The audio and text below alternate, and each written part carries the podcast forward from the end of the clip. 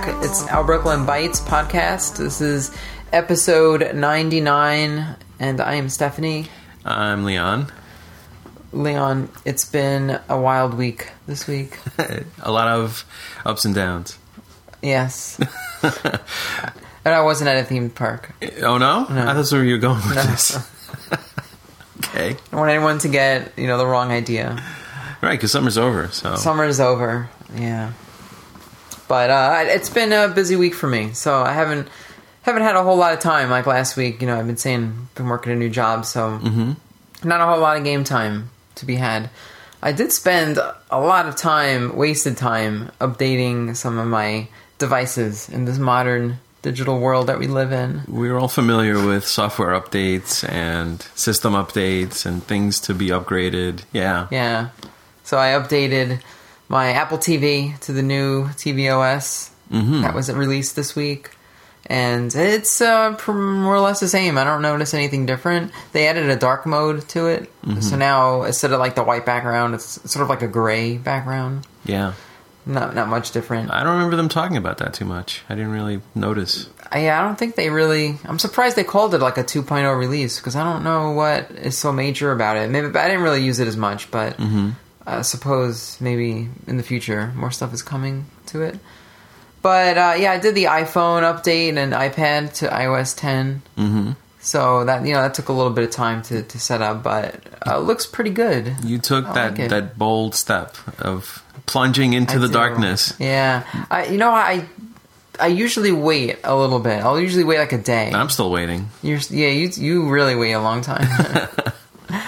but I some because sometimes like think like I think initially when they released the update, some people's phones were getting bricked because of um, I think Apple's connections were dropping in the middle of the firmware update. Mm. So you know if you interrupt a firmware update on your phone, or it's gonna crash the device. I thought it downloads the whole thing first before it starts. I don't know. Yeah, that's what I thought. But apparently, Apple says they fixed it on their end or something, and then it was back to normal. Okay. It was an easy fix if it happened to you. It wasn't a true brick because all you had to do is just reset the phone back to normal. Mm-hmm. If you, it was assuming you had a backup.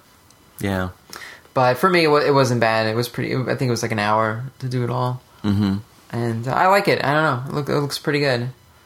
I also uh, I had to update my mom's devices, which I spoke about. I think the last time we did this update thing Uh-huh. for iOS nine, and I ran into the same nightmare scenario. And I don't know why it's so complicated on her stuff. She's got this more or less the same stuff as me, but she uses a Windows laptop instead of an, a Mac like I do. Mm-hmm. And that Windows layer just complicates things so much. I don't know why. No, wait. You're talking so about problems. You're talking about updating the iPhone through iTunes on the on I, Windows. well, that was the idea. Was Mm-hmm. I, I find on on my end, it's much quicker to do it through iTunes than to Yeah. just do it over the air. Because over the air, you know, you have to download it through the Wi-Fi and stuff. right. So I, my plan was to do it through Windows, but of course she had like a pending Windows update that had to get applied, and that took over an hour for some reason. Mm-hmm. And then I had to back up all her because she doesn't do syncing or anything, so I had to back up a you know five months of photos and stuff onto her computer Right. and download any app updates and all this stuff. So it, that it took like six hours. that sounds like a lot of work. yeah. Hope you got paid for your time. Uh, I got, I got a free meal, All right. a home cooked mom meal. That's so- like the barter system. That's like the old days. yeah, yeah. I guess I can't complain. You Right? trade one service for another. I, I noticed a weird thing that her the games that she plays on her iPad were were caching like these big files, like almost a gig worth of files. Mm-hmm. So she had about like at least fifteen gigs worth of space being used by just like I guess caches or something. Yeah. So it took me. That's really what a bulk of the time took is to figure out like where this you know phantom memory was being used up by, and then I ended up what I ended up doing was was factory resetting her tablet and her phone. I think I did also, and then reinstalling the apps back in, and then that cleared out the caches and everything is good again, and it freed up like almost twenty gigs of space. That's crazy. That Uh-huh. it would take up that much space in the background. Yeah, I don't understand it. I mean, on Android, you just go into the application manager and you can you can do like a clear cache on the on the app, Right? Yeah, that's true. and I- it'll it'll flush out all the temp files and Mm-hmm. whatever's stored locally. I'm surprised that I, I I would think that the OS would should do that for you. Mm-hmm. Like I, shouldn't even have to do that, and I don't know why that's not a feature, and I don't know like Yeah, in iOS, it's not as exposed that kind of stuff. Those kind of nuts and bolts. They kind of protect the user Mm-hmm. Everything's from protected. from those kind of uh, Yeah. technical technical things. But yeah. On Android, I used to I used to clear the the caches on things. now I don't know if that maybe that's not a good thing to do for some apps. Maybe it resets your Right. progress or something. I, I read that that that could be an issue, so I was a little worried because she plays Candy Crush, and I think she's on level like Uh huh. 1024 or something like that. Yeah. So I was I was really nervous that her progress was going to get deleted, but I think everything is good so far. All right, But it's not even like these weird games. It's also like Twitter, the Facebook app. and, Right, right, yeah. You know, So you figure that stuff should be f- safe to flush out. I I think. Yeah. I did it on mine too, and I I freed up another three gigs on mine Mm. by doing that. okay. So, yeah, it's just weird. Weird. So I guess anything that uses online stuff seems to be doing that because all the games she plays is like online Mm-hmm. type stuff. I don't know. It's cool. It's cool. Your mom's a gamer. It's awesome. She was never a gamer. My whole life, never. She played, I think, Space Invaders on Yeah. the 2600, and that was Mhm. about it. But But she loves the games on the iPad and this is what it takes to get her interested. uh huh in her 60s. Yeah. hmm so there's also a PlayStation update. This was a major one. It was 4.0, Right. and that have you checked that out yet? I did apply it because I turned my PlayStation on, and Okay. you, you kind of don't have a choice because I, I did want to download a new game, so It won't let you sign on to live unless you update. to a PlayStation Network. Yeah. Oh yeah, yeah. Right. Work they call it.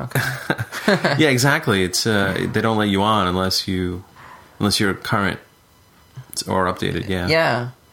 So how did you, how did yours go?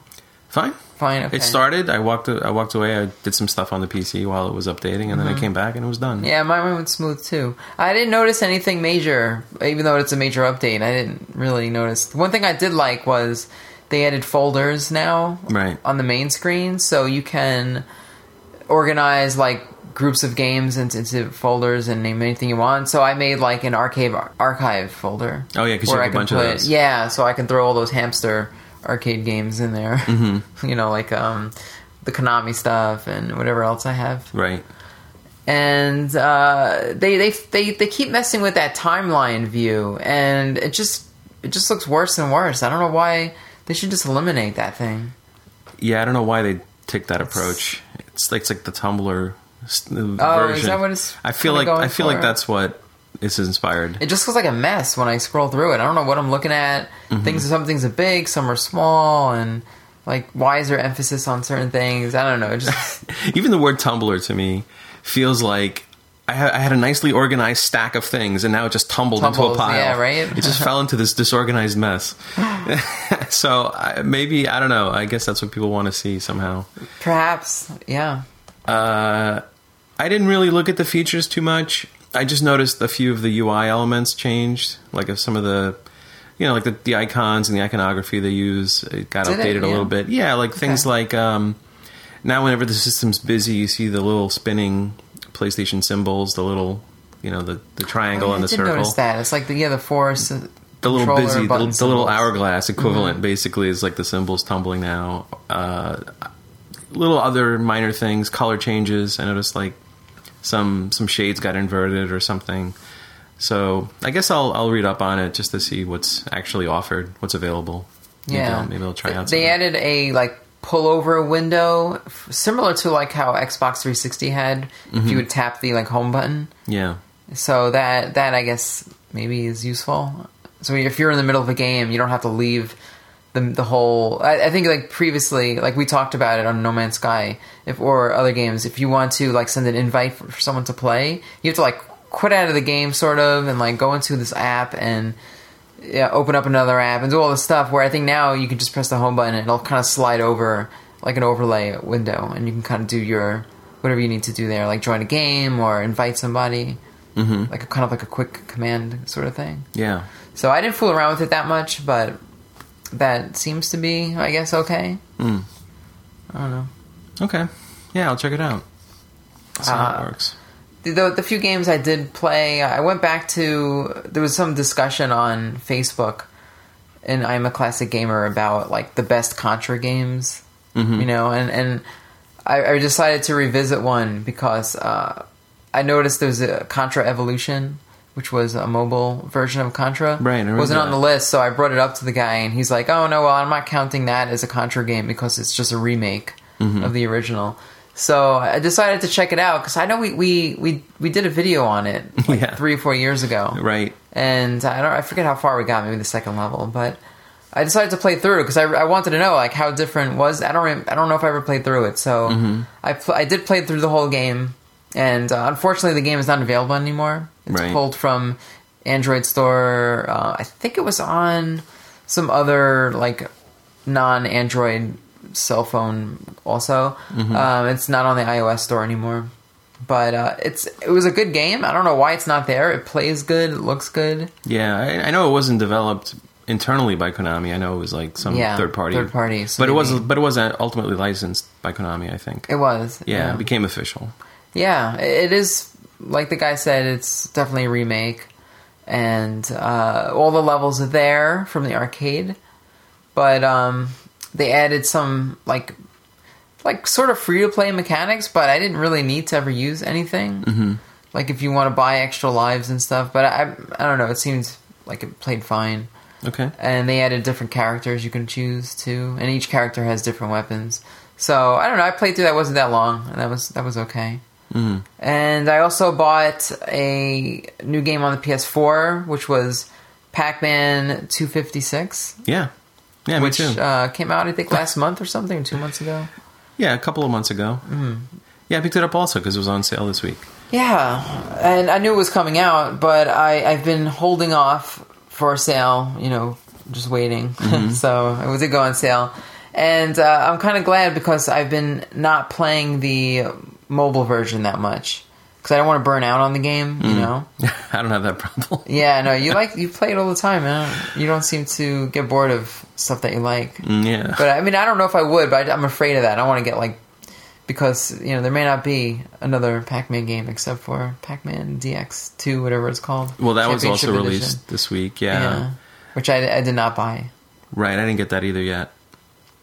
But, I mean, I'm, I'm interested to check it out, obviously, but uh, I'll, yeah, wait, I'll wait and see. yeah, I'm on sort of. I'll wait for a sale probably on that. Mm-hmm. I, I said previously I wasn't a big fan of the first Championship Edition, so Mm. this one even looks even more different than that. So I don't know.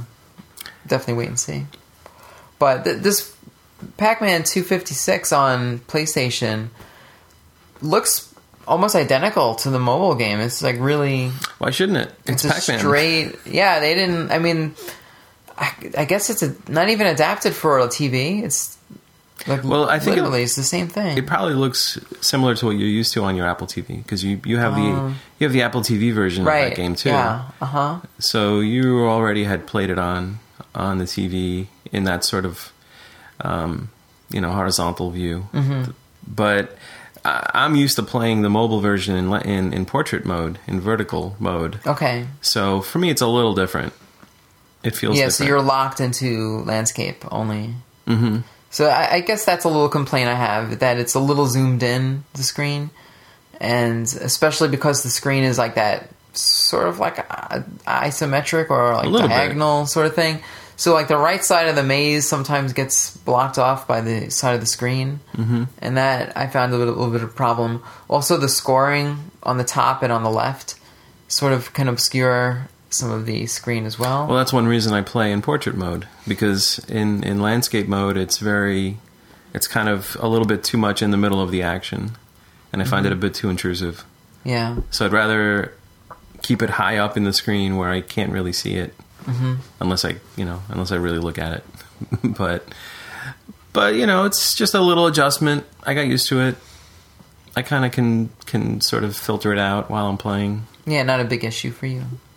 Uh, it's not my favorite thing, but I can sort of work around it. What do you think about the fact that they unlocked all the extra stuff, like the extra levels Uh, well, yeah, because the you're skins? I guess they're level skins. They're not really right levels. because that's one difference from the mobile version. Even though you can even if you buy the game on mobile, you can either spend your the coins that you earn in the game on unlocking those those themes or those skins, or you could um, choose to buy them. I guess for cash. I think I don't, I don't forget what they are. Ninety nine cents each, maybe. I think they were, yeah. You know things like um, so they they reskin the game to look uh, like with like a Pac Mania theme or a, um, a you know a, a Pac Man CE style skin or things like that. They have a classic mode, which is more close to what the arcade game looks like, which is what which is the one I tend to favor. I like that one You- the you like best. that one? I like that one the best because I feel like I can see because Pac Man's flat against the ground, so Mm-hmm. I, I feel like I can see him more easily, and I could more readily, de- you know, determine what direction I'm facing. Yeah. The other Yeah. ones, it's a little more vague. He's standing up. It's a little bit 3D ish, so I, it takes a little more like awareness to really tell Mm-hmm. what he's doing. Uh, and then they have some wacky ones too. They have like Office or you know, Yeah. some random ones that don't really seem to relate to anything. They have a Crossy Road theme, I guess. They right? do, right? Because it was the game was originally from the Mm-hmm. developers of that game. Right. Yeah, so it's nice that that stuff's available Uh-huh. right away. You don't have to work to unlock it. Uh, I guess you it, see on the old on, on the mobile game uh, when you get all the power ups. Uh, you you still have those themes to get to as they introduce them to sort of give you a goal, you know, things to spend your coins on. But once you've already got them, you don't really need it as much. I, I say the plus side to that is now I can focus on just getting a high score. I don't have to worry about earning coins. Now I can just pick my favorite power ups and just keep pushing my high score and seeing how far I can get. The only downside to that I see is on the mobile version. I've mentioned this also before. Is you you don't you get a continue in the mobile version. Right. You get one continue. One continue, Yeah, only one. and in this version for the consoles you don't. Mm-hmm. It's just one life. Yeah. So so far, my high score on the mobile version is about a hundred and three thousand. I think that's my best run, but that's with a continue. So I got maybe up to like sixty, and then I was able to push it like another fifty or Pretty forty. It's it was a good lucky run. I don't normally get that high. I think my average game is maybe twenty to thirty thousand typically but sometimes I get good runs and I get a little higher. On the PS4 version so far, um, I think I'm like maybe twenty two thousand because I still haven't up, up, unlocked all my power ups yet, my uh, my weapons. So I still have some work to do on that one. Yeah, I guess that's the downside too. Uh, playing games on different platforms, you have to re unlock all your. Sure. hidden stuff, and yeah, Yeah, like if I get a new high score, and- it's only on one system. Yeah. It's not represented everywhere, but that's okay. I don't know. I don't mind. Yeah, you don't mind playing it, so I don't mind playing the game, and I don't mind having other p- options to play it on. Like I don't have to worry about what's going to happen if we're on iOS 15 someday and it doesn't work. right, and then at least you have a version on. Uh huh. You know, I can always. I, I, I'll probably end up getting it on Steam at some point too, just to have it. Me too. Yeah, because I'm at my it's PC. cheap enough. I mean, like two, three dollars, right? It's five dollars normally, Yeah. so you know uh, we picked it up on PS4 for two fifty. It was a fifty percent off sale, so that's pretty cheap. yeah. Well, we played multiplayer. What did you think of that? Well, that's a new feature. It's a- that's the one new feature. Yeah. Yeah, and I kind of like it. I think it's cool. I think it's uh, it adds a new layer to the game, and um, It's a co-op multiplayer, which is very un Pac-Man like, except for Ms. Pac-Man on the Sega Genesis. if you're used to battle royale, yeah, Uh, which, all right, and then some of the modern Mm-hmm. battle royale had that. Battle royale was more of a versus game because you have to try to get kill the other player. yeah. it plays that plays a little bit different than Pac-Man. And is there another one that had the multiplayer? Uh, I don't know. That's it. Miss Pac-Man is probably closer because that was more like a competitive kind of thing, or like where you're sharing the score and stuff. Mm. Uh, I, I like it. I think the multiplayer is good. You can have up to four, I believe, On four players. oh yeah, right, okay. and I did notice a little bit of slowdown sometimes. Mm-hmm. It seems like the game kind of chugs a little bit. I wonder if that's intentional or not. I don't know. It seems to happen right when you're reviving the other player or something. Right. Um, so I don't know. It, that might be a feature. Yeah, so I, I wish there was more rules because in the multiplayer game, you- you're both playing on the same maze. So you you do get your own dots you can eat, mm-hmm. um, and you have your own scoring system. But if you die, the other player can revive you by just running into your your your. uh, When you die, your, your Pac-Man will repair somewhere on the maze, and then the other player can come revive you, and your score continues when you get revived. Yeah, yeah, Uh, you, if you get a fruit on the maze, like that is usually a multiplier, right. and you share that multiplier between the two players. Yeah, the So- fruit the fruit is multiplied. So it's not like so even though it is like a competitive game, it's not really because I can't say, "Oh, I'm going to get the fruit before you, so I get the extra points and you don't." Right, all that, shared. that aspect is shared, Uh-huh. and the power ups are shared too. That's another thing too. So which is good in a uh, like um sort of like a friendly sort of way because there were points where we played and I was just about to die, but because you got the power up, it turned the ghost blue, you know, and I was able to survive just that moment. Yeah. Well, it takes a little bit of teamwork because Yeah. sometimes you might pick up something and then I'm near another power up and I'm I'm kind of waiting for this one to finish so I can get the next one Uh-huh. rather than extend the current one that we've got. And then sometimes we've got a good string of power pellets going. And we want to try to keep it going, so we- we're all racing to get to the next one to, to keep it. You know, I think our I don't know what our best uh, combo is, maybe 19 or 20 or something like that. It was.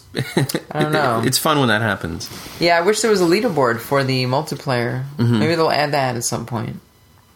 Because right now it just tracks leaderboards on on single player. Yeah, those are good long games too. I mean, I guess if you have a good a good partner to play with, Yeah. but I think what's our high score now? I think it's like over 200,000. I think It was over 200, yeah. with you know in the co-op mode. Uh huh.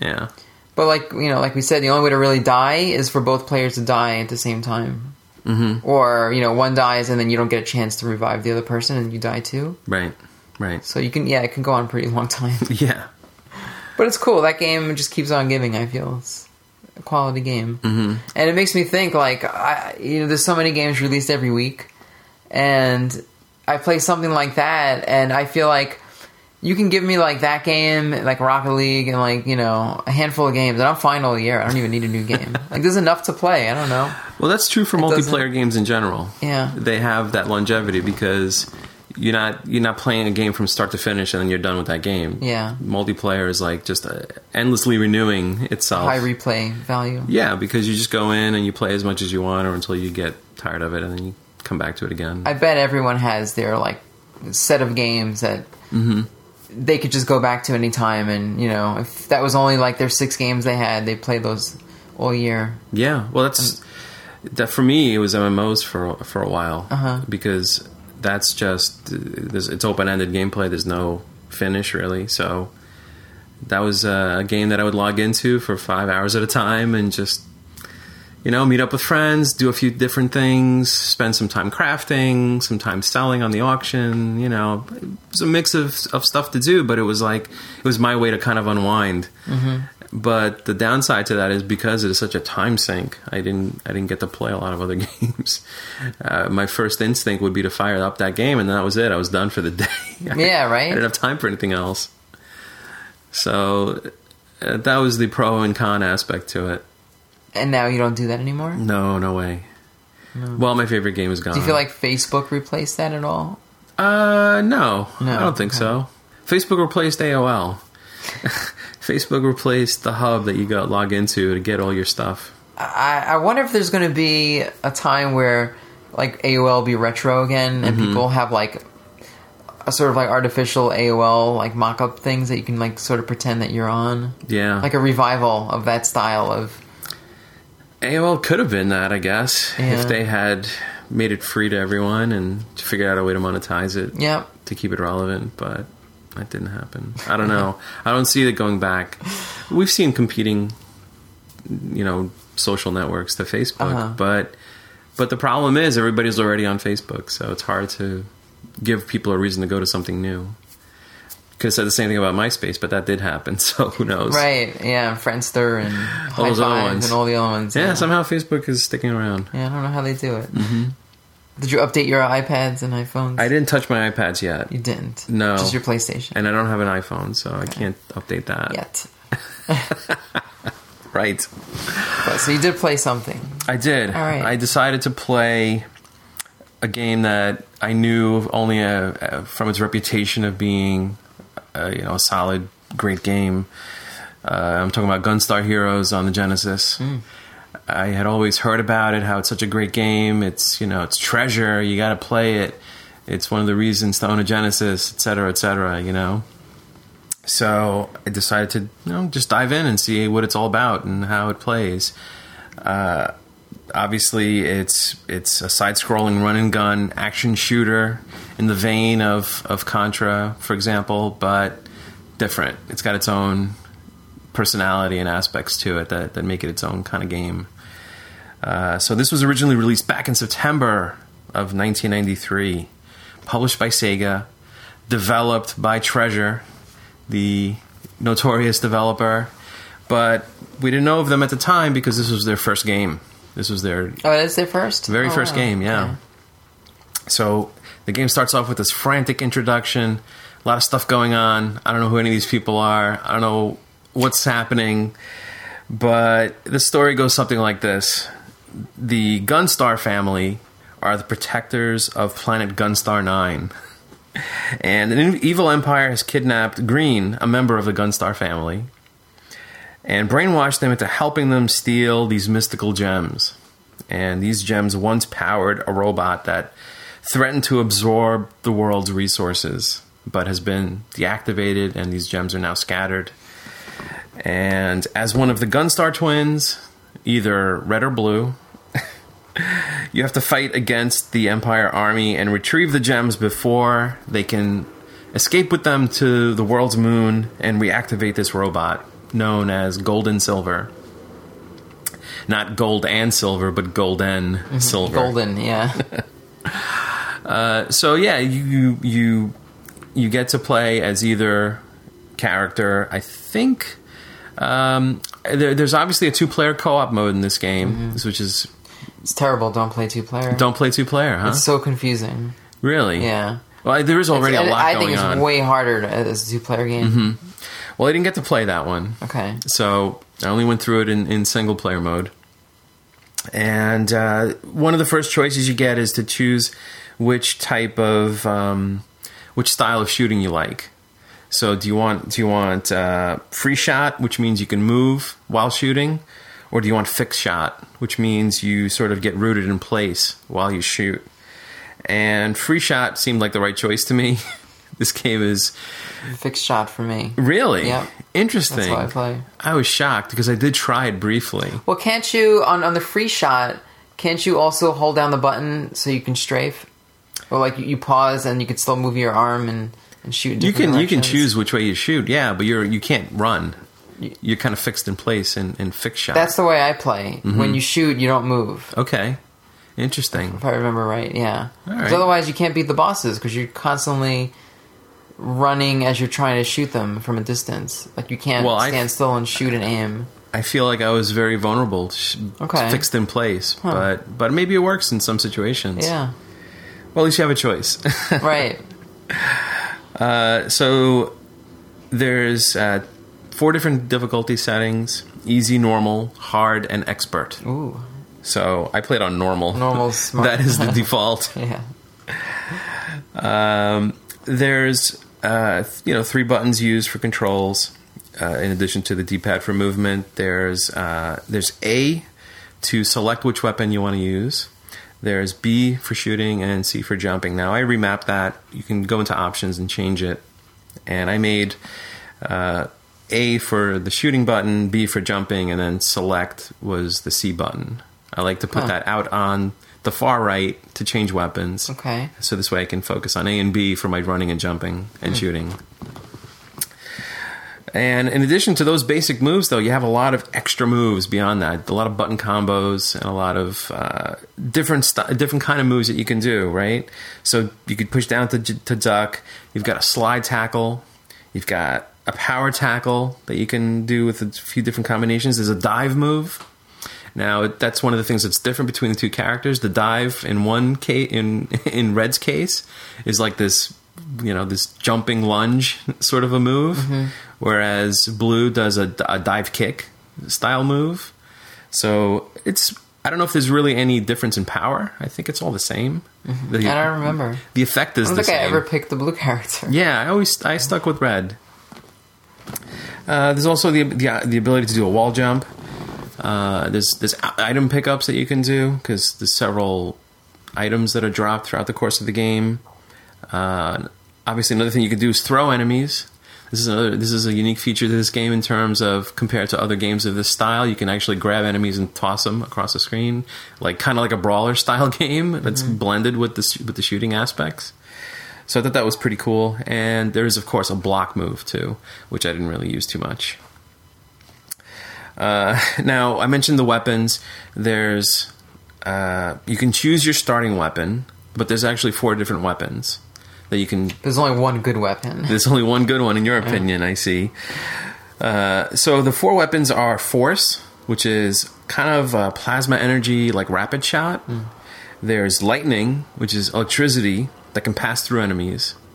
There's chaser, which is like laser darts, but they're also like kind of a homing shot. They move kind of slowly though. Uh, and also fire, which is a short range flamethrower. Now, obviously, you know, you can pick your favorite weapon type, but the other thing that makes this game cool is the weapon combinations, right? Where you've actually got two weapon slots that you can equip combinations of those four together to produce more weapons. Is that like a crafting, like a very basic version of it? I, I don't know if I would call it quite that, but it definitely gives you some flexibility and some choice in, in the way you want to, your weapons to behave. And uh, you say there's a one white right one. What does that mean? a homing weapon. The homing weapon, The right? is so much easier with the homing weapon. With but, chaser. Uh, yeah. So is that the, the chaser's a homing one? Mm-hmm. That with the like normal default shot mm-hmm. Is to me. So force plus chaser. Yeah. I, I found that to be my favorite combination You too. did too, okay. Yeah, yeah, because I found that with homing, I can I can focus on staying alive and getting out of the way of enemies while I continue to fire, and it, they kind of it auto hits a lot of times. Yep. Um, but it doesn't always shoot in the direction you want it to. It'll pick its own target. So Mm-hmm. sometimes you have to guide it a little bit to try to get it to hit the thing you're actually aiming at. But that's just you know depends on how you like to play. Mm-hmm. Now, the other thing you get in the beginning of the game is stage select. You don't actually have to play the game in the same order every time, or there isn't one linear way to play it. There's a choice of four different stages from the start. There's seven stages total, but at least for the first four, you can choose what order to play them in. And the initial selections are Ancient Ruins, Underground Mine, Flying Battleship, and Strange Fortress. Uh, All of these choices are officiated by Professor White. He's one of the family members. He's um, curiously he's named Doctor Brown in the Japanese version of the game. Really? yeah. Uh, so I decided to. Wait, doesn't Dr. Brown make the cream soda? Yeah, that's right. Maybe that's ma- why maybe that's one reason they decided not to call him that.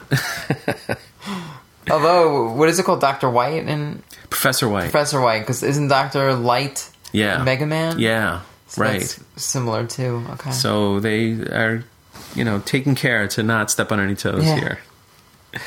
Well, I decided to just play it in the normal order from, you know, left to hmm, right. That's usually what I do. Yeah. So I just dived into ancient ruins first, and I was not prepared for the sheer amount of chaos on the screen in this game when I first fired it up. You got a horde of enemy soldiers coming in. Some of them have helicopter packs. There's flying drones. There's bombs being released. There's lasers firing. Um, and they're not just trying to shoot me. They're trying to like try to jump on me and like wrestle with me and, Yeah. and grapple me. And, and, and that's when a lot of the, the counter moves that you have come into play in the game. You almost can't shoot them fast enough. mm-hmm Right. And uh, that took a little bit of getting used to and learning how to deal with that. And another thing I noticed right away is that there's no lives in the game. You don't have a fixed number of lives. You have this vitality counter, which you start with a value of 100, whatever that means. But little by little, you notice as you take damage, that that counter goes down, and then as you gather hearts that are dropped by enemies in the game, you get to restore your vitality or even increase it you know, well above your starting amount. So that's kind of a cool mechanic, and as I understand it, they introduced something like that to keep the flow of the game going. Unlike Contra, where it's like one hit and you're dead, in this one you get to continue. You get to keep the action going. You get hit, but you know you get to move on and get your energy back, and you know hopefully continue. Um, even when you fall into a pit in this game, you take some damage, but you bounce right back onto the screen.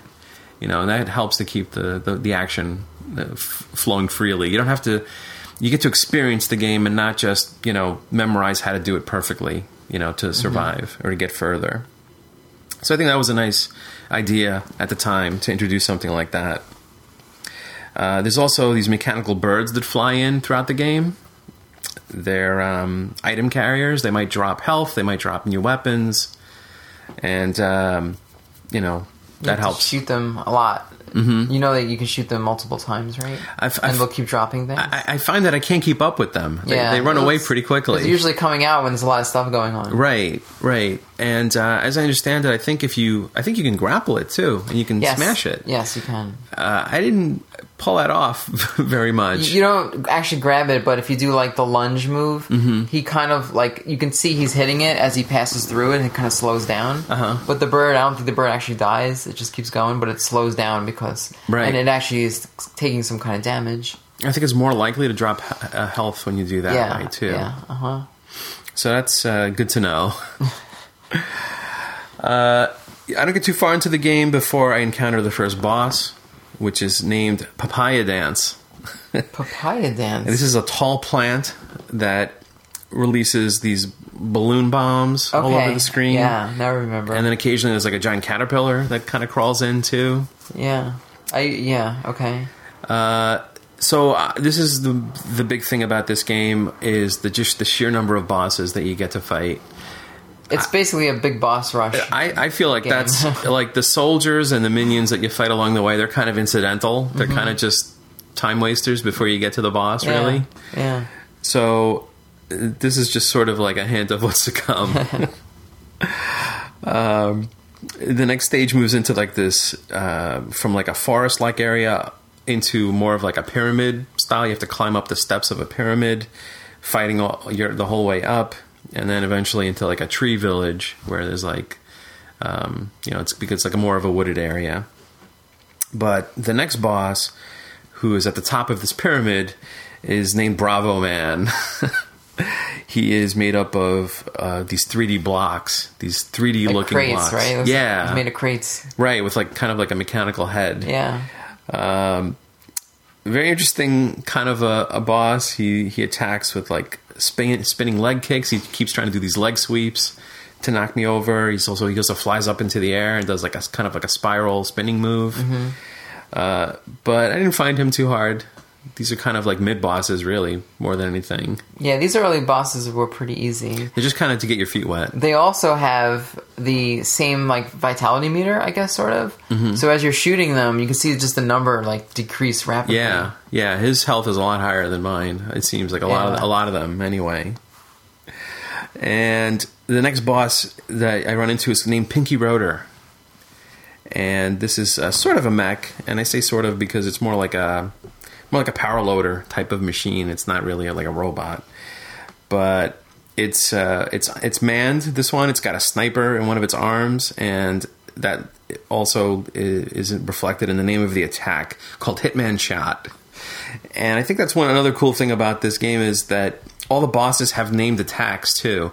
So you get the little introduction screen before they come on, announcing the name of the boss, and it also tells you what the special moves they have are. It doesn't tell you what they do, but it names them for Yeah. you, and maybe you can guess based on that what they are. It's a nice little touch, I thought. Yeah, like another one that the same boss has is named Iron Knuckle, which is like a spiked ball. So you can guess from that attack what that what that means. Uh, so beating this particular boss ends the stage, and the blue crystal is retrieved as a result of getting through it, which uh, takes me back to that stage select screen. So naturally, I picked the underground mine next because that's the next one in order, and. Uh, This is an auto scroll. This is a this Yeah. is this is in the mine. You, you, Professor uh, White tells you he's got a special mine car for this stage, so that rolls along the ground, and it can also roll along the ceiling of the mine. Uh, you know, the mine tunnel as you're moving through it, as well as the sides because it also goes vertical at various points through through the stage. Uh, of course, enemies have the same type of vehicle. It seems and um, just because we're all flying through this stage in mine cars doesn't stop them from trying to drop kick me and Yeah, you right. know jump on me and uh, there's there's several encounters with like a so- sort of this weird post-apocalyptic looking train like this big train comes rolling through filled with enemies and um, even in the vertical areas there's um, there's like these pairs of car of sort of cars that roll along the side, but they have the, they fire this beam between them, and it creates like kind of a barrier, and you have to try to make sure you're not caught by that. I don't think there's anything you could do to to destroy those, though. I think they kind of roll in. Now, when you double jump, Mm-hmm. you change your the gravity, right? Right, so you can change sides by just kind of jumping up into the air and then jumping again to flip over to the other side. Yeah, Which is An pretty useful. Mechanic, yeah. But the big thing about this stage is that it culminates in an encounter with a string of bosses known as the Seven Force. Yeah, this is my favorite boss of like almost any game. Uh-huh. It's very. I very. think I've told you about this one in the past. you might have. Yeah. Yeah. Now, apparently, I, I only it, it's named Seven Force because there's seven different forms that it can take. This boss can can morph into different shapes and, and forms as you're fighting it. Uh, I only had to beat five of them in this in my playthrough. I don't know if that's uh uh because of the difficulty setting, maybe because I played on normal. So I'll tell you a bit about the ones that I encountered. Okay. So the first one I ran into was Soldier Force, and this is kind of like a really sick looking running robot. You know, he attempts to punch and throw his arms at me. He like throws them out across the screen. But the animation on this on this form is so cool. It looks so fluid, Yeah. and you know the the, the stage is flying by at like you know high speed. Yeah, they have a lot of like parallax scrolling in this stage. Hmm. And uh, I guess each form has sort of a life meter that you, as you beat it down, it changes form into the next form. So the next one that it shows up is called the Urchin Force, and this is kind of a spinning wheel in a, in a shaft. Like now it's like vertical instead of running horizontally. Uh, this wheel is covered in spikes, and it's very cool the way it kind of sh- changes shape as it's spinning up. As it revs up, you see it like kind of tilting forward the way like a like a you know like a race car's wheel would would kind of you know bend forward in a cartoon or something. Um, it also will fire like energy balls as its health gets lower to kind of increase the danger that it presents. But after beating that one, the next one is called the Crab Force, and uh, and actually, I think I think you get random forms depending on your different playthroughs. You don't always get the same one or, or in the same order. Uh, but this particular one didn't look very crab-like to me, uh, and except that it's all red and it's kind of mechanical looking. Um, all it does is kind of hurl these obstacles for me to jump over. Mostly, it's like a jumping challenge. Just stay alive while you're taking it down. You know, without running into the. You're still shooting it as you do all still this. shooting Yeah. it to take it down, but um, it's it feels like a little more of a passive attack. Um, the next one is Eagle Force.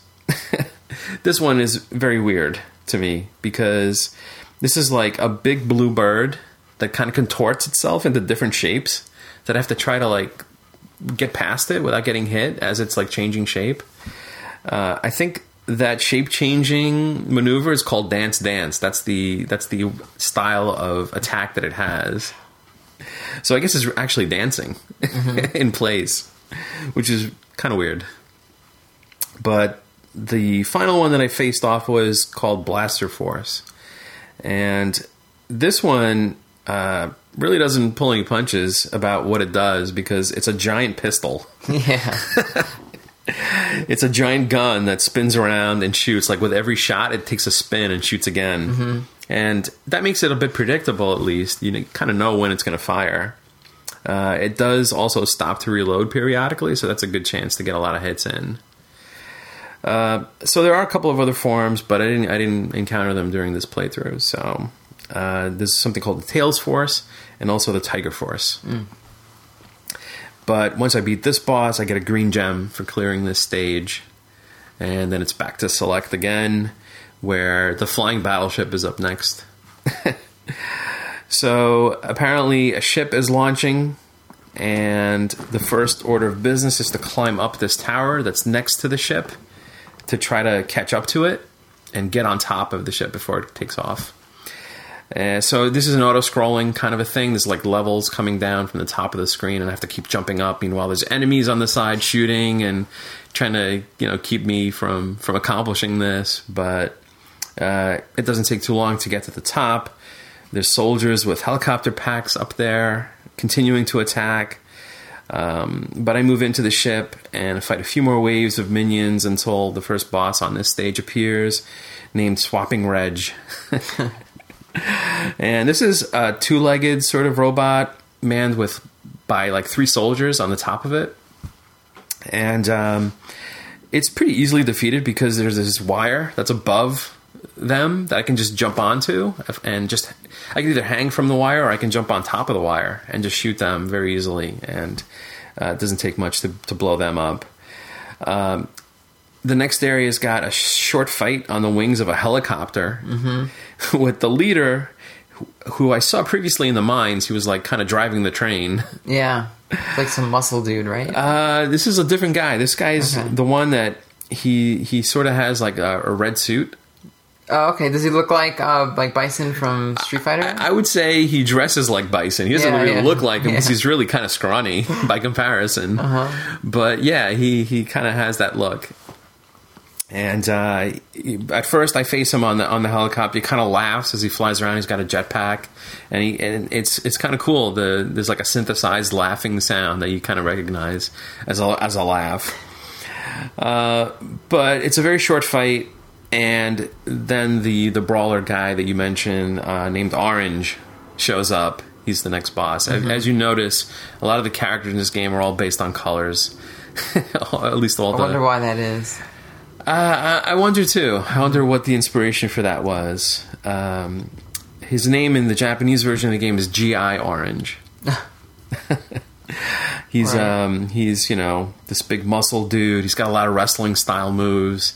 Definitely tries to jump on you. He's got a flying elbow. He does body slams. And he's like Sergeant Slaughter. Mm-hmm. Uh, he will even grab onto the helicopter's rotor to spin around, around, yeah. and then release himself to crash into me. Uh, so since I'm on in a helicopter, there's also the danger of getting knocked off the wings of, of the of the chopper. If I throw him off, he comes right back up. So that's not really a way to win with a ring out of some kind. Uh, but after winning, finally we fall to the ground where he gets embedded headfirst in the pavement and um, releases the di- uh, like a diamond-like gem at the end.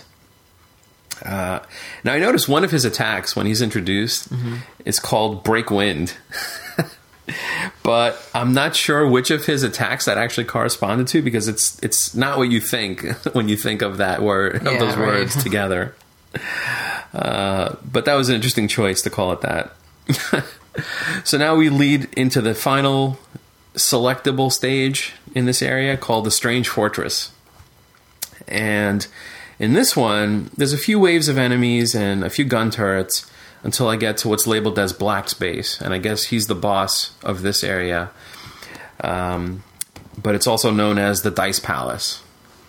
And I'm shown kind of like what looks like a board game Yep. with a series of squares. And most of them say fight on them, right? But some say take an item, and a couple of unique ones that are just labeled by themselves with like a boss square at the very end. So I figure, all right, well, this looks like it's going to be a lot of work. Yeah. it's interesting, right? I, I remember first encountering that. And I'm like, this is so bizarre. This game's weird. You're given like a board game in Yeah. the middle of this action shooting game. yeah, yeah. but it's an interesting mechanic. Um, it appears that this boss Black is a bit of a gambler type, so he likes to play games. And you're given a giant die that falls down, which you can pick up and hurl across the screen, and it bounces, and it produces a, a, a, roll, a number, right? And the first one that I get is a two, which brings me to an item room, pretty harmless. there's three weapons and a vitality heart there that I can pick from. Now, just, these rolls are random. They're random. I've played through this many times, and it's not always the same. Right, right. You don't always get the same die, die roll. Right, which means that you're not going to play all of them Right. On so your you first might time not. through. Right. Mm-hmm. Yep. uh, because I roll again and I get a three this time, and that brings me to uh, something called Minion Soldier. And he's a tiny little guy. He's like a third of my size. it's like fighting Ant Man, Mm-hmm. Yeah, basically. but he's as strong as anyone. He can pick me up and throw me around. Um, sometimes he spawns a bunch of decoys, but overall he's pretty easy to, to, to kill off. Um, I should say, even through up to this point and throughout the whole game, I, I'm pretty much stuck on using that same weapon combo. I, I really like that combination, and it helps, especially for things like this, where you have like a really small target and you don't have to worry about really aiming to shoot at him. Yeah. So I find that that's pretty useful. Uh, on the next roll, I get a measly one. so I end up uh, fighting an enemy called Melon Bread. Melon bread. I love melon bread. he's one. He's like my second favorite in the game. Uh, I wonder why. I don't know. This is a weird floating face made up of just I eyeballs. thought it was so cool when I first got to this boss. Right, it's it, there's no solid parts to him. He's just a red nose and teeth and, and and eyes floating around. He looks like something out of one of those early CGI demos. Yes, yeah. that's what You know, like those those demo reels where it's just like Yeah. you know, it's like a juggler for some reason, or you It's know, like, hey guys, look, look what we can do with with triangles and circles. look what we can do with computers these Yeah. days. You know, so maybe there was something to that. And the name, like, why did they choose melon bread? It had absolutely nothing to do with that. I, I think they just have a wacky sense of humor. Yeah. I think it's. Be. I think this is an aspect of Treasure they wanted to. They just you know because they were they were just fresh out of being part of like a bigger company. They wanted to just go nuts and just come up with you know whatever they wanted, whatever they felt like throwing into the game. Mm-hmm. So this is, I guess, a result of that that that philosophy. Um, he was pretty easy to beat, though. Occasionally he'll drop a bomb or something, but I didn't really find it too challenging. On the next roll, I got an, a, a three, which leads to kind of a mini maze game. The challenge is to kind of um, get through this maze called um, Rush and Go. And there's like a few goons in here, nothing really to worry about, but it is a timer. You have one minute to escape. Um, and I finished in less than half that time, so I didn't really think that was a big problem. Uh, I rolled another three, and I'm starting to get suspicious of this die at this point that I can't get anything higher than a three. Yeah, It's a No, six-sided die. I think I've gotten it. Really? Yeah, I didn't get anything higher than there's that. time. Maybe on easy you can fly through it a little bit quicker. Maybe Mm-hmm. that's what it has to do with. That could be. Well, this this, this three leads to Vortex Base, and basically there's a core at the bottom that I have to destroy, but there's lasers that will fire through a set of spheres. So like there's these balls around the edge of the screen, and lasers will fire up and they'll light up depending on which path they're going to take, and you have to try to kind of shoot the at the core at the bottom, but avoid the lasers being shot out. So this one was a little more challenging. Uh, I roll another three this time. That leads to Super Gondola. Which one's that? Now, this is a tough one. This is like kind of like a series of cannons at the top, firing these lasers or dropping bombs that blow holes in the floor that I can fall through potentially. Um, it's kind of like a conveyor belt at the bottom, and it starts moving like very herky jerky. It doesn't really move in like a consistent way. Um, it's annoying, but I survived to get through it. And you know, it's kind of like I don't know. There's like multiple cannons at the top of the screen to destroy. Um, but I roll another one afterwards. It gets me to another take an item type of room. Um, I always end up taking vitality when I go to those because I, I want to always use extra. Uh-huh. extra health is best to keep me alive, and I like the weapon combo that I have, so I didn't want to mess with that. And um, b- basically, I noticed like the square right before the boss is labeled back to start, so I definitely did not want to land on that one.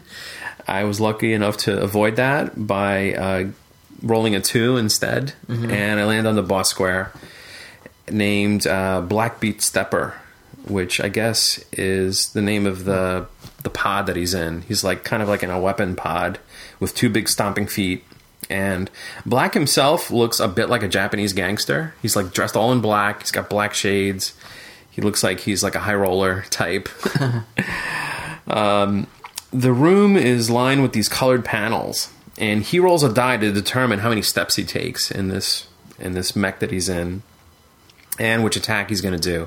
Because he's got a few different styles of attacks. He can fire either with lasers or fireballs or bombs, and I couldn't really keep track of what was going on. It was really pretty pretty fast paced.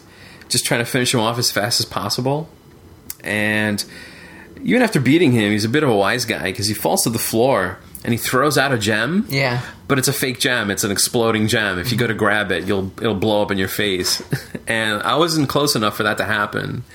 But uh, sh- I shoot him again, and then it, that causes him to release the real red gem. so after that's done, I, I, go back to our little command center or whatever, you know, wherever the professor's hanging out. And I find out that the Empire has kidnapped Yellow, one of our allies, and I have to go rescue her, of course. So I'm in this sort of modern city like stage. There's a lot of cool scenery in this. There's Gunstar Gum billboards in the background. Uh, it's kind of a long slog with like a few weird mechs mixed in until I reach uh, someone named Final Great Soldier. right? Uh-huh. But he looks a bit dizzy or drunk or just tired. I don't know what the deal with him was. But that boss previously that we talked about before in the red suit shows up and he's named Smash Daisaku. Uh, he's kind of takes over the fight.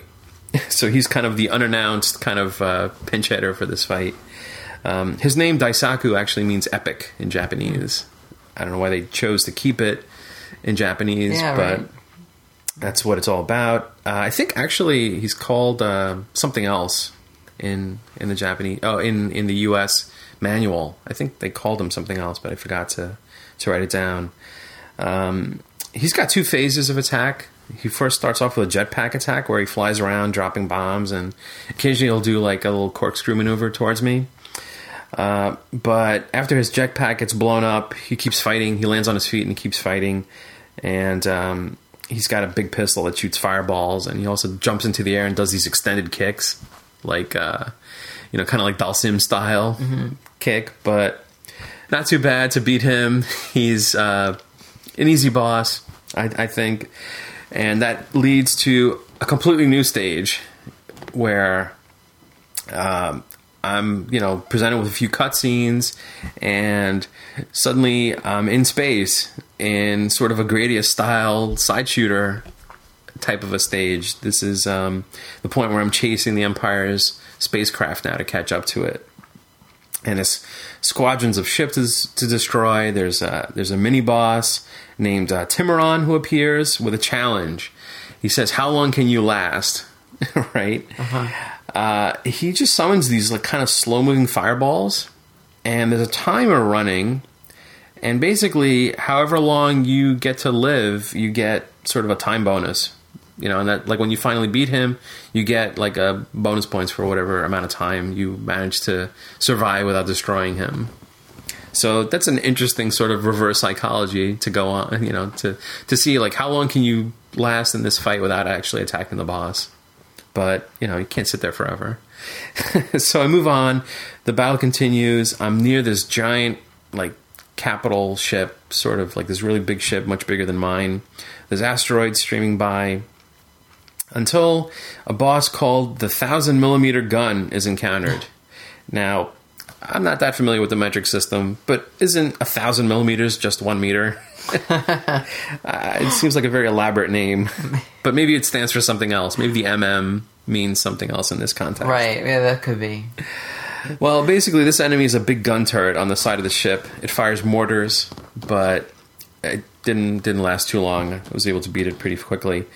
Um, some more shooting until my old pal, the Seventh Force, shows up again. It's labeled the final assault very confidently, but it keeps shifting into its multiple forms. It doesn't really stay in one form very long. uh, including a couple that I didn't see before when it was in the mine shaft. You got the Tiger Force. Mm-hmm. mm-hmm good. But it's much easier this time because I have full freedom of movement now in this spaceship that I'm in. I don't have to worry about you know surviving on the side of the wall or something like that. Uh, so after beating it, I finally board the ship that I was chasing. Another set of boss encounters. The first being the core guard system, and this ha- this is a pretty impressive stage because I think you know the game is pretty impressive overall, but so but for some reason this stage in particular I thought was really cool because it was very, it was very 3D like, right? You sort of um, encounter uh, some kind of power core that has uh, a few different styles of attack. First, the the attacks are called Unit of the Hammer, Unit of the Dragon, and Unit of the Runner right? Mm-hmm. So the hammer is basically this great effect of this arm swinging around the core in like pseudo 3D. Uh, lasers fire from above, and it occasionally tries to smash me the, on the ground. Uh, the dragon phase is a string of spheres that fly around, and they kind of release this blue smoke. Not quite as bad as the first one. Uh, a swarm of drones will explode in between the the attacks, and the whole room starts spinning now. And this runner shows up, another big running style boss. Mm-hmm. Um, he looks like he could be Vectorman's cousin, but blown up, yeah. like full screen. You know. he winds up his arm and shoots these energy balls, but again, I didn't find him as bad as the first attack. Um, when I finally get all his health down, the fight ends with his head on fire as he crashes into the core and it blows up. And that pretty much ends the stage and leads to the final one called The Final Battle. Mm-hmm. And here, the Empire's bosses are kind of all gathered together. All the all the main bosses that I've beaten before are all watching me on a screen, and I'm thinking, I'm probably going to have to fight them all again. Yeah, you know. So first up is uh, something called Duck Battalion, and this is a big chicken walker type of mech. All I have to do is duck down when it's like stomping its feet and just avoid the laser fire when it's jumping up into the air, like jumps up into the air and fires diagonally. Um, not so bad at all, really. Uh, one of the pilots will then kind of attack in a similar style. Once you destroy it, the pilot will get out and also try to attack in a similar way. Uh, a, a series of obstacles later, Pink Lobster shows up. and this is a cool looking mech. They were going to go with Red Lobster. Right. right. That one was taken though. Yeah. That that name. Uh, I'd say this mech looks more like a crab than a lobster, but it, it kind of blows bubbles and slashes with a claw. Like the bubbles will float me up into the you know towards the top of the screen. Uh, the bubbles themselves don't do any damage, but you take some falling damage when you drop down. Finally, it is commanded by Pink herself and her henchmen. That's why it's Pink Lobster. uh, so next orange has to jump in and deal with me mm-hmm. and obviously like i said the bosses are all watching on the screen and they're all like yeah. you know watching the fight and you see them get up and leave because they're going to be the next yeah. boss yeah that little touches like that were nice mm-hmm. i thought it was cool I also wonder if that was like a trick to shrink down the actual play right, field. Yeah, I was going to get to that. Uh-huh. there are a lot of tricks to push the Genesis to mm-hmm. do some impressive scaling and rotation effects. That yeah, were not capable on that console. You would think not, right? So they did shrink the screen on many spots. Yeah. I, wonder about that. But then at the same time, I, I know I look at the other screens in the game, and I notice, wow, they're they're doing like it's all full screen, and it's not uh, really. It's not on the original. There were black bars on the side yeah? some okay. levels. Yeah. Mm-hmm. All right, maybe I didn't notice it. Uh, well, so Orange is up next. He's very fast. He's got a few energy attacks that keep me constantly moving. Like basically, there's there's two platforms to fight on, so I constantly run away from him and jump up to the next level, all trying to shoot him. Meanwhile, he's chasing me. He wants to get his hands on me very, um, you know, like very persistently. So that helps to just keep him away from me. Once I beat him, the next one is Black Fly, and this time. Black is piloting uh, kind of like this hovering car that's like in an elevator. Mm-hmm. Meanwhile, there's like various like laser gates that are formed. This one was really tough. I, I thought. I mean, basically, it was it was possible to hop off onto the side of the elevator to avoid getting trapped by them, but I don't know. It was moving so fast. I, I didn't think it was really Um, I was worried about getting crushed, you know, before, and that did happen a couple of times if I stayed too long on the side. So this one was just a slog to get through. It was really tough, I thought. And on the very, next screen is green. He's like waiting, like as soon as I beat black, he's like waiting right there. Um, who also chooses to fight me hand to hand, and he mainly throws stars and tries to rush and like throw me. Um, occasionally, I block. You know, I can occasionally block the shots, but constant jumping and shooting between the two levels like pretty much finishes off that fight. And so the final fight, the climax, as it's labeled, is um, not who I think it's going to be. I think I like I see like one last figure left watching the screen, who is known as Colonel Red, even though he's not red. He's gray in ja- in the Japanese version of the game. Uh, he's named Gray. Oh, all right. he's not. He is. He's dressed in gray, but Yeah. for some They reason they called him? Colonel Red. You know, I thought that's who I was going to fight next, but I guess the leader of the Empire, pretty much. But at that point, Golden Silver appears, right? The the the robot that I was warned about. Um, basically, the gems have all formed to animate this robot. I guess they've all combined, and he reminds me a lot of kind of like an SNK style fighting character because he's got this ability to teleport. He can throw energy waves along the ground. Um, you know, just his general fighting style. It feels like he's one of these ridiculous bosses that you would run into in one of those SNK fighting games. But he's actually not the target of the fight. The true target are the gems that are floating above his head. Uh, they all take turns attacking too. The gems have different attacks and different styles. I can also, you know, kick and punch the gems. I can take them and throw them across the screen. So I thought that was a, a cool little extra element in this fight. Uh, but you know they have a lot of health, but you just wear them down, and basically that's basically the end of the game. Once defeated, there's like a little epilogue cutscene explaining what happens next. Uh, you know, the green is released from his influence. You know, is released and has like one final act of of courage to to sort of try to redeem himself for his evil acts, and then basically you get the credits for the game. And uh, overall, it was a pretty uh, quick game. I mean, uh, I'd say maybe a little over an hour, basically. Yeah, I guess if you don't really have to continue Right. much. Right. So I did have to continue a couple of times, Uh-huh. and um, it does put me pretty far back. Yeah, I thought that you restart the stage. I, I, Uh, I don't think so. I think like I was I was in the middle of one boss fight, and I died during that fight, and then basically it put me all the way back at like the previous boss fight. Not at the Uh-huh. beginning of the stage, but it kind of sent me back a little bit further in the stage. all right. Um, you know, overall, I thought the game started off kind of tough, but I got used to it. I guess I just had to Tough adjust. game. I think it's, It is. It is a hard game. yeah. I don't think it's as hard as like Contra Hard Corps or anything, but Mm-hmm. it's definitely not. Like it looks like a kids game, but it's really not. Right, right, because it's got a very cartoon-like Yeah. appearance. Um, yeah, I mean, I, one one a few things that I appreciate about the game, a lot of a lot of nice graphical touches in the game. Like there's little natives hiding in the background of the ancient ruins. It has a very Metal Slug feel to it Mm-hmm. in that respect. Like I, I actually just looked it up to see when Metal Slug was made, and it's an older game, mm-hmm. but it has a lot of those like little comedy touches to it. Yeah, definitely. I mean, like in the mines, there's like a train that goes by and it has like a bunch of sleeping soldiers in it. Yeah. and you don't have to shoot them actually, Mm-hmm. but I, I I ended up shooting them just because they're in the way. Like it's hard to avoid not shooting them. And, Yeah. and isn't it? Yeah, the train like is, is burning, and it's like guys trying to run to chase it or something, right? there's like a later point, right, where like um, you see you see uh, like the boss in one of the in the in the locomotive, and like Yeah. there's a whole bunch of guys like piled in there, and he's like punching them He's for punching like for like yeah. yeah for like not beating me or something like that. Uh-huh. I'm, I'm assuming. Um, even the way the screens like fade in and out during the the Dice Palace, it, it's almost like a TV show.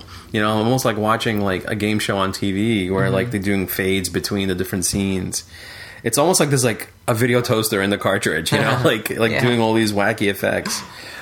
Uh, even when I'm in space, there's like tiny spacemen carrying power ups. Like they, they, you see them pushing the power up on the screen.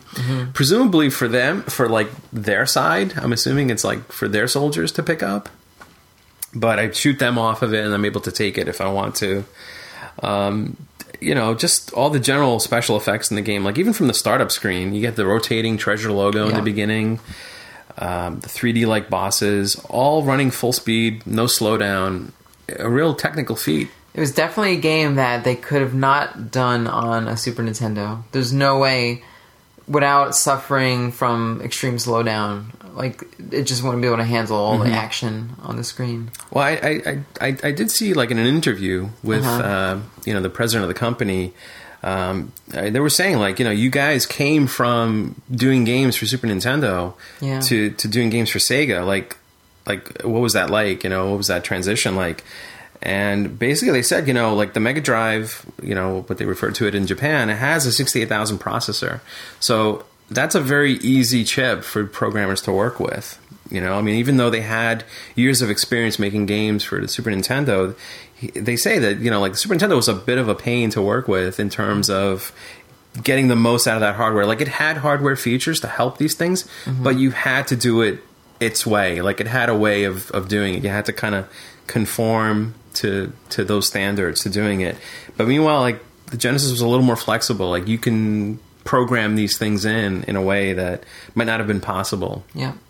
You know, um, I, I know that you know they they were a little annoyed with the limitations of the Genesis color palette, and they had to actually program the game with multiple palettes to actually increase Oh, really? the, the number of colors being displayed on the screen. So they it's a very un-Genesis colorful looking game. Right. like, Yeah. You wouldn't think of it because you always think of like those muddy kind of, you know, s- small color palette type games. You know that Genesis can do. Mm-hmm. But when you look at this, is like the greens are very bright. There's blues. There's oranges. All nice bright colors. Yeah, they actually said that uh, you know normally the Genesis is limited to 16 colors on screen, but they were able to program it with multiple palettes, so they actually did it with 32 colors. So that That's helped crazy. to add some depth and and some you know brighten the appearance a little bit. Uh, so as I said, you know they they they were this was their first game. This the, the the team left Konami in 1992.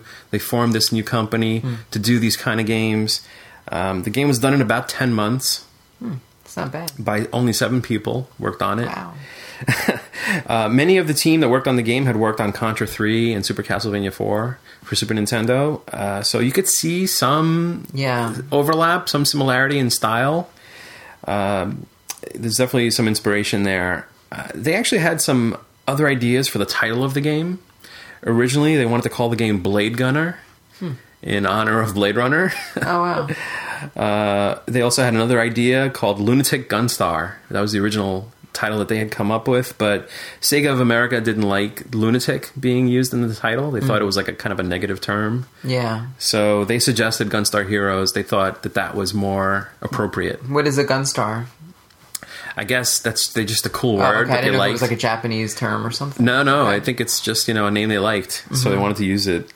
Um, but you know, you can really hear Konami's heritage in the music too in the game. Yeah, I think the music's very good. Mm-hmm.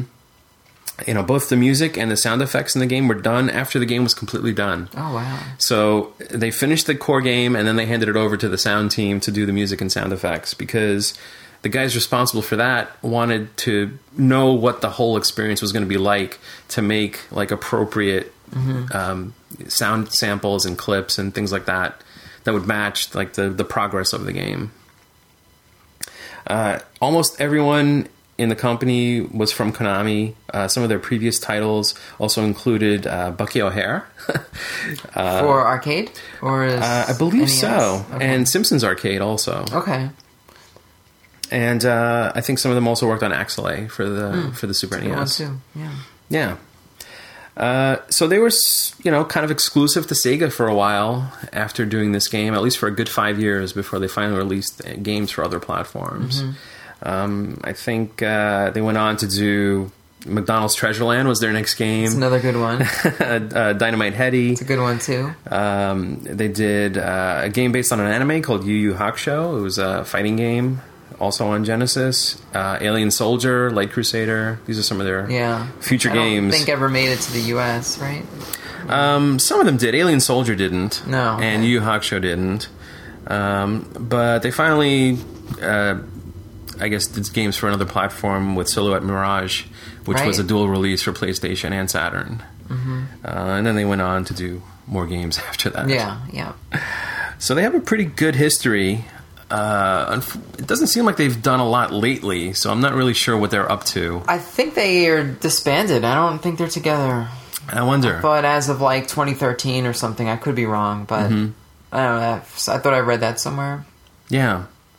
because there was supposed to be a Treasure's Greatest Hits or something like collector disc, and that never happened. I think because of that reason because they just shut down. I wonder. Yeah.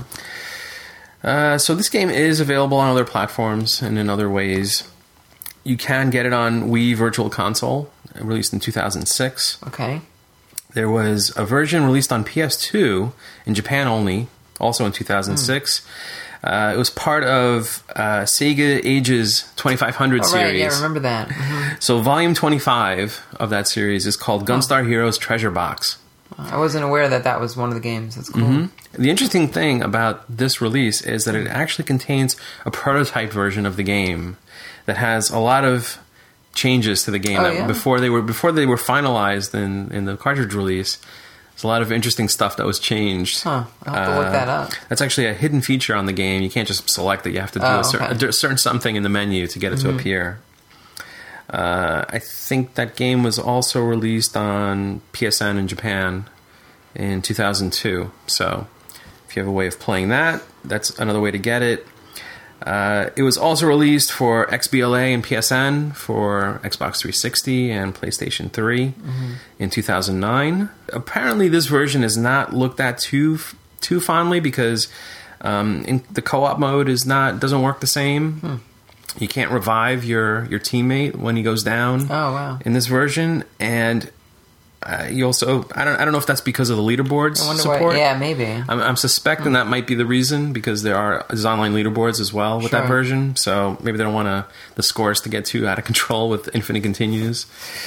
Um, there was a version for iOS released in 2010, Yeah. but I don't think that's available anymore. It's not. No, I still have it though. If you want to try it, it's not Mm-hmm. Cool. easy to play on that touch screen. I imagine not. Yeah, it's yeah.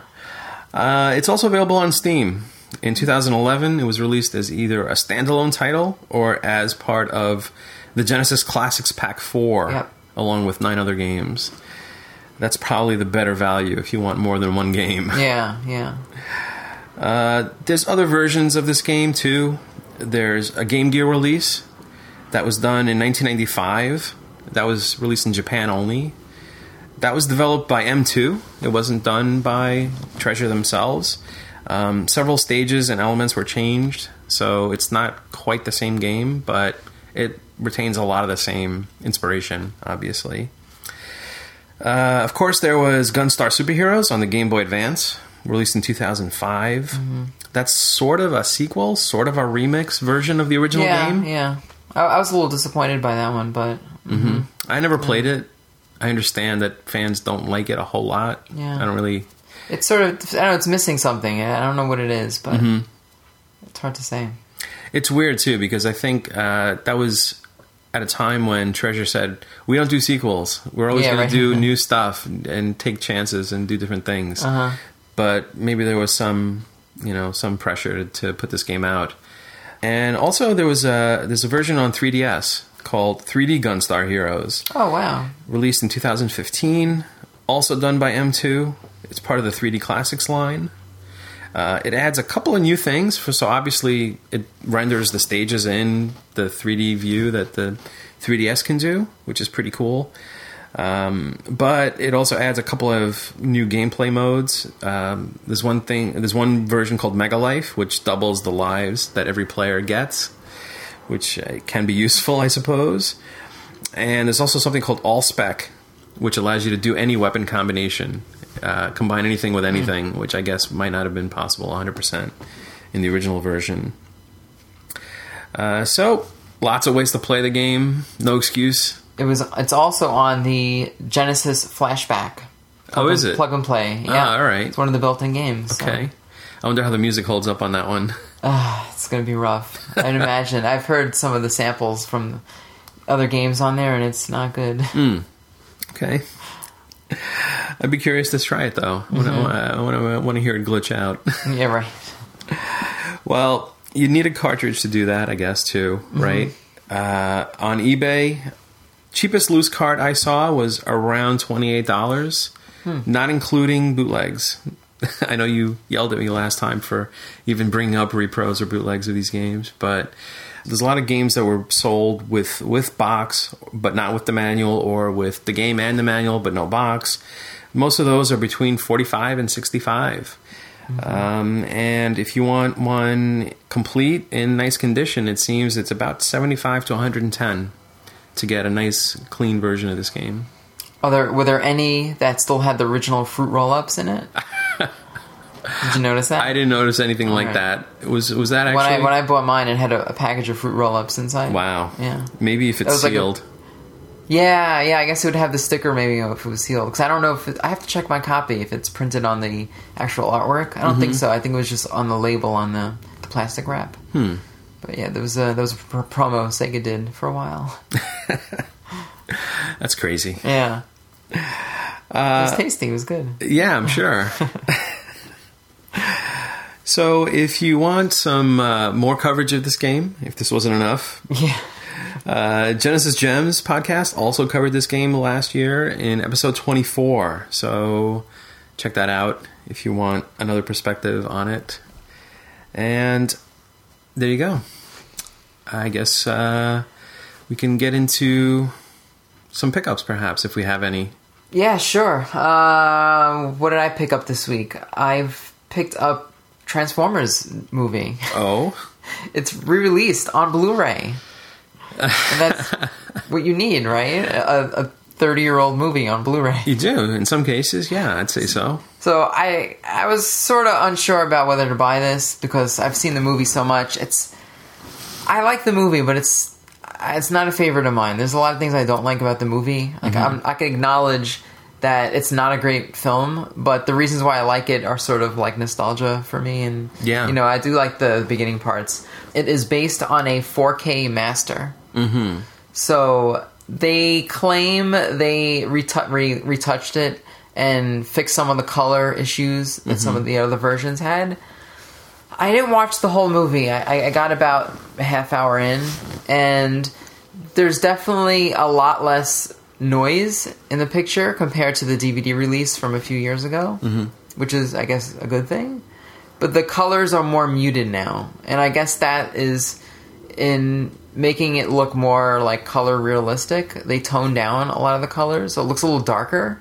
Mm, okay. And I'm not sure, maybe because I'm, I'm used to watching the other copy, that it looks a little worse to me. Mm-hmm. But I guess the truth is probably looks more accurate to what the original looked like. I guess I'm just not used to it now. Because like in the, when I looked at like the blue, the previous version on DVD, like Hot Rod, it was very pink looking. You know, like a bright pink almost. Uh-huh, right. And in this version, like his pinks are more like toned down, and his reds aren't as bright and stuff. Mm-hmm. So this little thing. They also removed in this version some of the toy commercials that were in the DVD release originally. The extras. Yeah, yeah, the extras. And uh, this version I picked up was a steel case limited edition, Okay. which uh, I think is out of print. It might have just been a, an original release. I don't know. Hmm.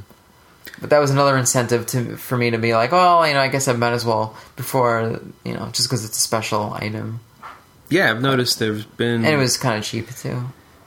there's been challenges getting like releases of this movie before. Like I noticed like there were times when like only the UK disc version is the one to get, you know, Yeah. and things like that. So yeah, might as well get it while you can. And something occurred to me as I opened up this disk. Mm-hmm. So it comes with two discs. One's for the extras. One's for. And there's a lot of extras on it. I won't even go into it, but it's definitely worth the money. But so, and aside from the two discs, it includes the code to download a digital copy of Yeah. the movie. Right. Which to me was worth it for the price alone because I'm not going to stick a DVD into my.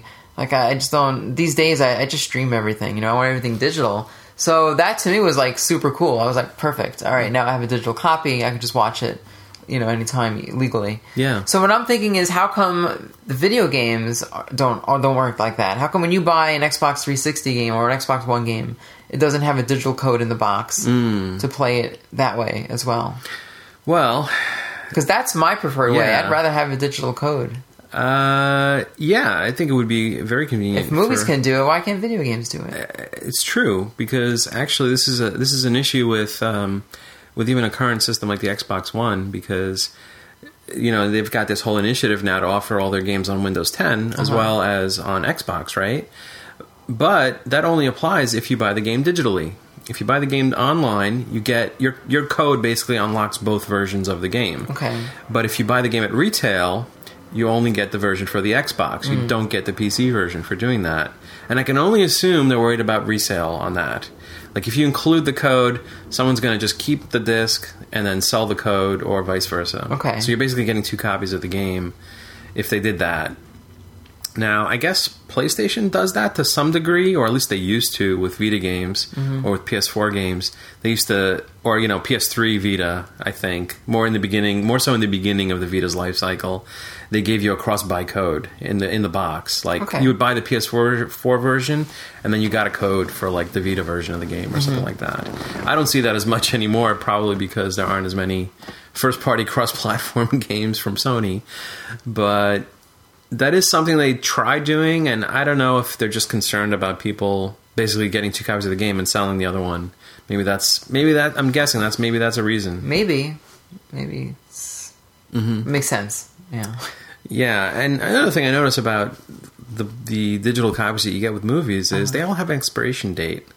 They include it in the box, but they tell it you does. That was one of the things I looked at. it runs out after a certain yeah. date. But once you download it, it's Yeah, yours. once yeah. you download it, it's yours. But, you have to redeem it by a certain date. But that that means that you have to basically buy it within that one year window when it's first available. Like you can't, Prob- probably. you don't, you can't buy like an old one two years from now and then still have that. That's a good point. code to work, you Yeah, I wonder how that works. If you pick up like a movie from four years ago, Mm-hmm. and does it would the do you think they ship those copies back to like renew the code or? I don't really know how it works. Huh. Maybe you know, maybe you can call customer service or something, and maybe they'll do it for do it for you if you talk to them. Uh-huh. I don't know, Okay. but uh, that's cool though. Yeah, yeah, it was just an interesting side note to that. Nice. So I did have something else, and Oh. this one is a little Bonus round. weird. Yeah, another little pickup this week. All right. Now, these are 3D printed objects.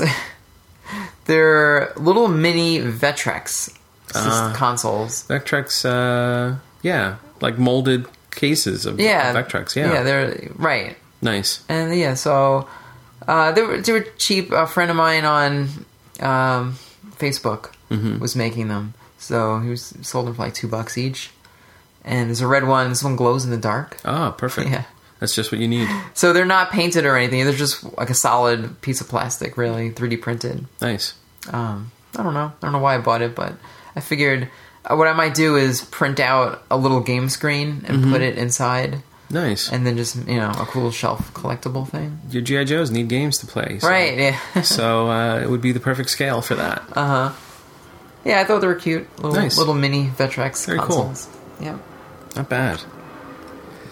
Well, I suppose I have something to share too. Yeah. What do you got? I ended up buying a game that I already own, but in a new format. Rebuying duplicate games. That makes sense. yeah, well, I got suckered into it. However, that happens. It wasn't for me. Uh, this in this case, I'm talking about Retro City Rampage DX.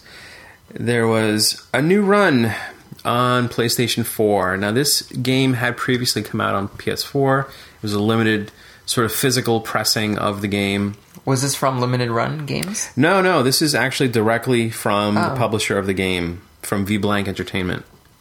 And um, they did a new run this time with alternate art. And they actually included something new, though. They actually came out with a PSP bonus, is what they're calling it. and this is an interesting twist. For so, for one thing, there's this is this has got a, a gold logo as opposed to the normal multicolored logo that it has. So that's a little different. Uh, supposedly limited to three thousand units. It's not okay. much. Okay. Um, I, uh, I I got in on the first three thousand copies. I think they had some more beyond that, but for the first three thousand, they did a little something extra.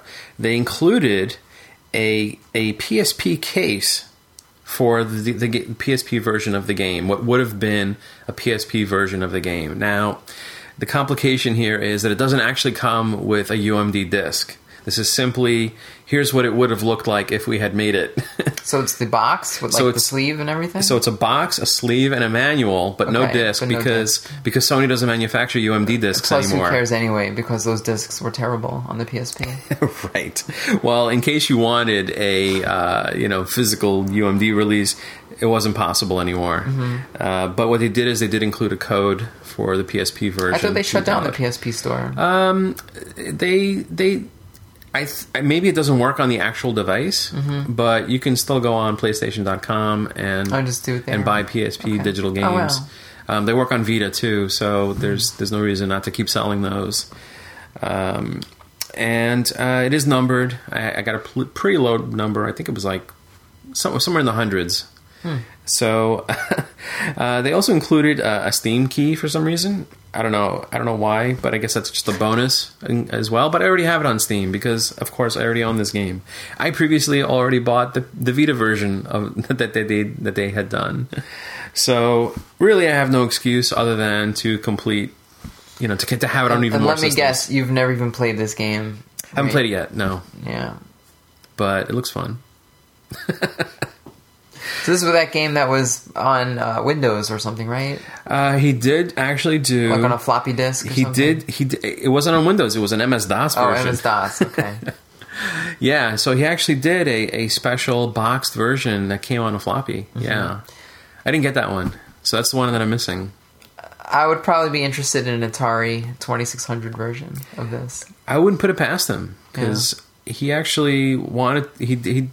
You know, uh, doing the DOS version was almost like a demake of this game, Hmm. so he did have to sort of, um, you know, he did it as a personal challenge. But when you I play it, they have like Game Boy Color version, Mm-hmm. right? There's different color palettes to make it look like those other consoles. yeah, yeah, there's a lot of interesting like stuff. in Spectrum game. and everything. Yeah, so that's pretty much my uh, All right. my interesting acquisition of the week. yeah, that is. I didn't know that was even being made. Yeah, well, I mean, I ordered it a while ago, but it came this week, Mm. so I finally got it. All right, so I guess uh, we can remind everyone that next episode is episode 100, That's right. where we're gonna do a live stream of our podcast, Mm-hmm. We're gonna try. We're gonna try. We're gonna see. We're gonna see how it works We'll see if my internet can hold up and this is our first time doing something like this, Yeah, so we're gonna see how it works out. Uh-huh. But we're hoping for success. yeah. and we're hoping that you'll join us for it. We're obviously receptive to taking any kind of questions or any kind of live feedback while we're talking on on the air. You can send it in ahead of time or join us for our our stream and, and send it then. But either way, uh, we'll, we'll probably announce the date real soon. We're probably aiming for uh, a weekend broadcast. yeah, I figure when everyone's home. Mhm. Because only because of the time difference. Because some people are in California, some are here, right. and you're in the East Coast. So if we do it like on a work day, you know, it's kind of hard because people have work and Yeah. stuff. So maybe on a weekend, you know, everyone's free. I guess. Suppose. suppose More likely to be free. Yeah. but uh, we we will we'll post it on the Facebook page. Mm-hmm. And we'll put up a reminder to let Yeah. to you know in place of our normal uh, update. Uh huh. So, all right, I guess we'll see you then. Yes.